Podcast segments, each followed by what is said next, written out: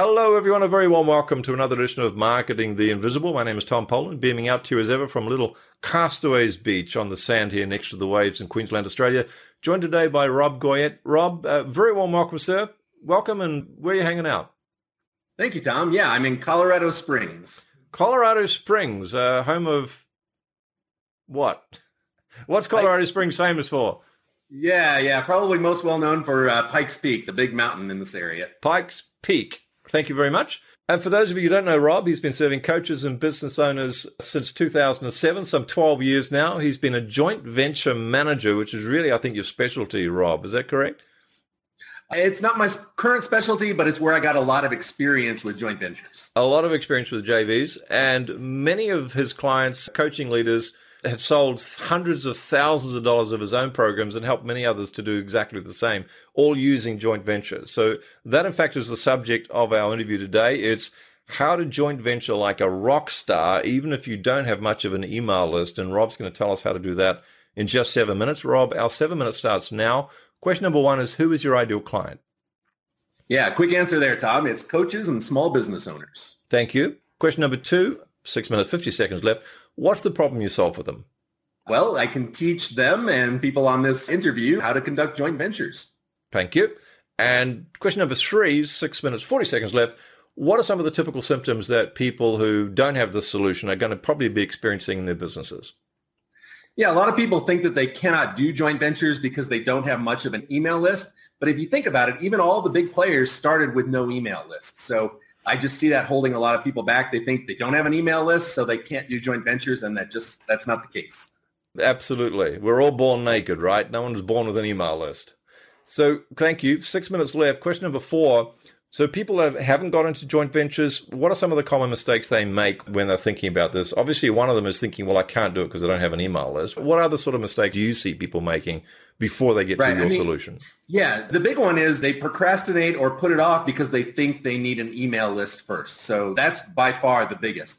Probably the second mistake that I see a lot is that in order to be a great joint venture partner, in order to JV like a rock star, you want to make it as easy as possible for the partner. You don't want to make them sign up for your affiliate program and fill in all that stuff. You want to do that for them. Give them email, swipe copy with their link embedded. You want to make it easy so that they can just copy, paste, edit, and send out emails on your behalf not make them do any work. You really want to be a great JV partner. And I joint venture with a lot of people and they make me do so much work that I shouldn't have to mm. do. Mm. So and I'll, I'll say one more, and that's not proofing your funnel. If you're going to have a JV partner send you traffic, make sure everything is as optimized as possible. Right, because you might, if it goes well, you'd want to actually repeat that. The JV partner will want to repeat it with you maybe in a year or so's time. So if you haven't got it optimized, I imagine you're probably going to leave a lot of money on the table. So that's some of the mistakes that folks are making, and therefore the avoidance of those mistakes is going to help them a lot. Question number five, and we've got over four and a half minutes left one valuable free action that an audience member could take, someone who's listening to this, that they can implement that's probably not going to solve the whole JV problem, but it's going to take them a step closer?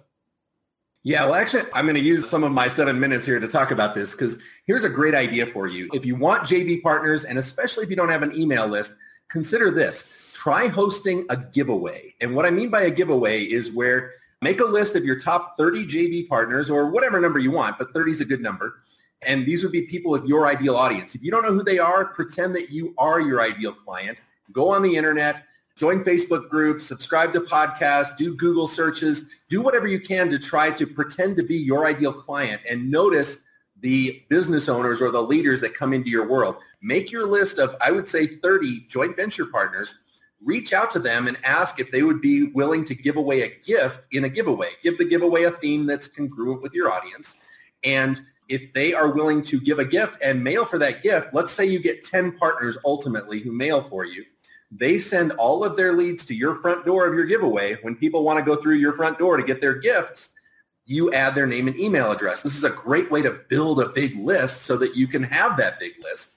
And then when they enter in their name and email, now they're in the giveaway and they can choose the gifts they want from your partners. So this can be a great way to build an, a big email list, but you also have reached out to 30 potential joint venture partners and hopefully formed some relationships. And these are people who can promote you in the future as well. So the giveaway can build your list and make your connections for you so that you can joint venture with people. That would be a great free strategy that people could do. So let me just summarize that and make sure I got it right. So you're finding 30 people who are actually targeting the same target market as you.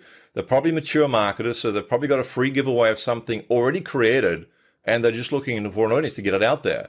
And you're able to tell them that you're putting together a list of 30 people just like them and that they're going to have massive exposure to the whole email list of those 30 people. And the process, so you're setting up the landing page and you're getting the offers and the click throughs, and it's a lot of work, but you're going to build a really big list of people who are actually pretty interested in what you're doing real fast. That yeah, and the one thing I would say is it's not a lot of work. Like a oh. telesummit is a lot of work. A giveaway, you need an opt-in page, you need a giveaway page, and you might have some kind of page that says it's over, but you really only need like three web pages and you just need to hook it up to your autoresponders. And on that giveaway page, it's just links to the partners opt-in pages so that they can get those leads. It's really not a lot of work. Right. Um, I guess most of the work is reaching out to those joint venture partners where you're making those relationships, but those are going to serve you. So yeah, I, I, think this would be a great thing for love anybody it. who wants to do JVs is start doing giveaways. I love it, Rob you're putting an offer in front of your potential JV partners, which is a no-brainer for them. They're actually looking for opportunities already. The leverage you're getting is from the other JV partners, and you've got very little bit of skin in the game. You're facilitating the giveaway from 30 people to other 30 other email lists. In the process, you're building a massive email list. Fantastic. Thank you so much. Just under 90 seconds left. One valuable free resource that we could direct people to that's going to help them a little further. Sure. And I don't know if you'll have this on a page or not, Tom, but it's Both. a URL where people can watch. I like that your interviews are seven minutes because I have a seven minute webinar on how to do joint ventures. sevenminutewebinars.com forward slash JV dash webinar. So yeah, I need to work on a new domain name that's, that's okay. And, so, so just to be clear, it's the number seven minutewebinars.com, number seven minutewebinars.com forward slash JV dash or hyphen webinar and go there, Correct. get it. I've been there. Sign up for the webinar and find out how you can get all this happening in a seven minute webinar. 40 seconds left. Rob, what's the one question I didn't ask you, but I should have? Yeah, this applies to all business owners, whether you're a coach or not. And it's what sells programs. And it's two factors. It's trust and an irresistible offer. If people are not buying your stuff, you're either not helping them trust you enough or your offer is not irresistible, which could mean they don't understand the offer or it's not worth the money you're asking for. But if you're trying to troubleshoot your marketing, it's one of two factors or both. It's trust and an irresistible offer. Perfect. Great summary. Short summary. Rob Goyette, thanks so much for your expertise and your ideas, which could literally make people a million dollars or more. Thank you.